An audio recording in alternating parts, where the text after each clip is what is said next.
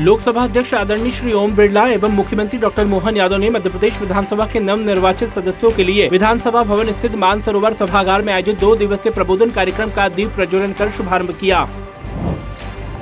मध्य प्रदेश विधानसभा परिसर में प्रबोधन कार्यक्रम के पूर्व लोकसभा के माननीय अध्यक्ष श्री ओम बिरला मध्य प्रदेश विधानसभा अध्यक्ष श्री नरेंद्र सिंह तोमर, मुख्यमंत्री डॉक्टर मोहन यादव एवं नव निर्वाचित सदस्यों का समूह छाया चित्र लिया गया।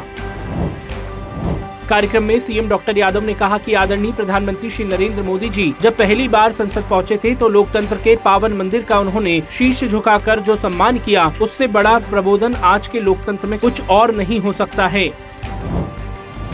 कार्यक्रम में मुख्यमंत्री डॉक्टर मोहन यादव ने कहा है कि मुझे विश्वास है कि प्रबोधन और प्रशिक्षण कार्यक्रम के माध्यम से नव निर्वाचित सदस्यों को विधानसभा की कार्यप्रणाली, संसदीय प्रक्रिया, कार्य संचालन के नियमों तथा परंपराओं की जानकारी प्राप्त हो सकेगी। मुख्यमंत्री डॉक्टर मोहन यादव ने आज मंत्रालय से वीडियो कॉन्फ्रेंसिंग के माध्यम से विकसित भारत संकल्प यात्रा के अंतर्गत ग्वालियर और सागर ज़िले के लाभार्थियों से संवाद किया एवं उनके अनुभव को जाना।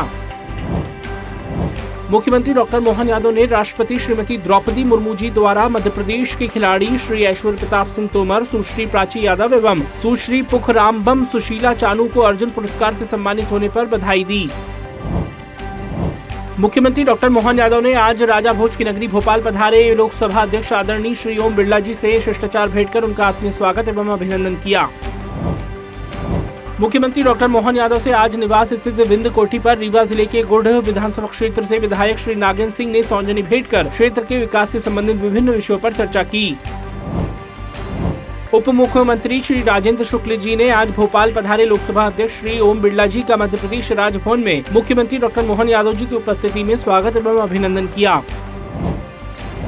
उप मुख्यमंत्री श्री राजेंद्र शुक्ल जी ने मंडला जिला अस्पताल में संपन्न हुए सफल गुल्हा प्रत्यारोपण हेतु अस्पताल के सभी चिकित्सकों एवं सहायक स्टाफ को बधाई प्रेषित की।